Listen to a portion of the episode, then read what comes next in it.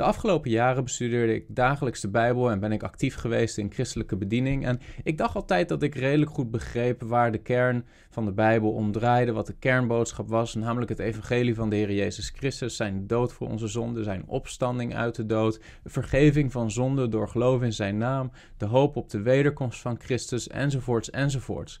Maar gelukkig ben ik de laatste tijd wat heldere lichten in het christendom tegengekomen. Wat mensen die mij erop hebben gewezen uh, dat het daar in de kern helemaal niet zozeer om gaat in de Bijbel. Tuurlijk zijn al die dingen wel belangrijk, maar dat is niet de kernboodschap van de Bijbel. De kernboodschap van de Bijbel is dat de aarde plat is. Uh, niet bolvormig, maar plat.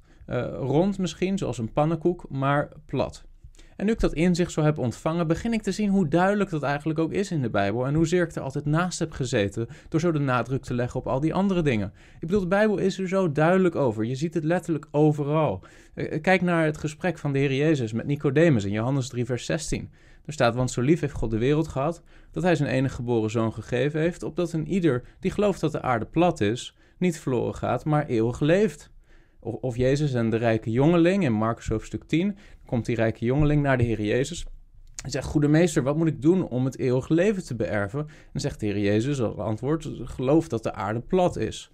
Of de Heer Jezus en de bezorgde Martha, uh, Martha die zo druk is om uh, de mensen in het huis te dienen. En dan zegt de Heer Jezus tegen Martha, Martha, Martha, wat bent u bezorgd? Wat maakt u zich druk over veel dingen? Slechts één ding is nodig. Geloof dat de aarde plat is of de grote opdracht die de Heer Jezus heeft achtergelaten aan zijn apostelen. Matthäus hoofdstuk 28, vers 18. Dus dat de Heer Jezus kwam naar hen toe en hij sprak met hen en zei: Mij is gegeven alle macht in de hemel en op de aarde. Ga dan heen en onderwijs al de volken dat de aarde plat is.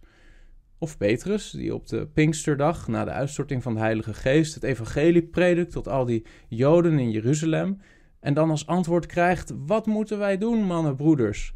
En dan zegt Petrus: Bekeer u en geloof dat de aarde plat is. Of wanneer Paulus spreekt in Efeze hoofdstuk 4 aan de verschillende bedieningen die God heeft gegeven aan de gemeente, dan, dan staat er: En hij heeft sommigen gegeven als apostelen, anderen als profeten, weer anderen als evangelisten en nog weer anderen als herders en leraars, om de heiligen te onderwijzen dat de aarde plat is. Als je het eenmaal ziet, dan staat de Bijbel er helemaal vol mee. Het is zo duidelijk. Ik, begrijp haast niet hoe ik het heb kunnen missen al die tijd.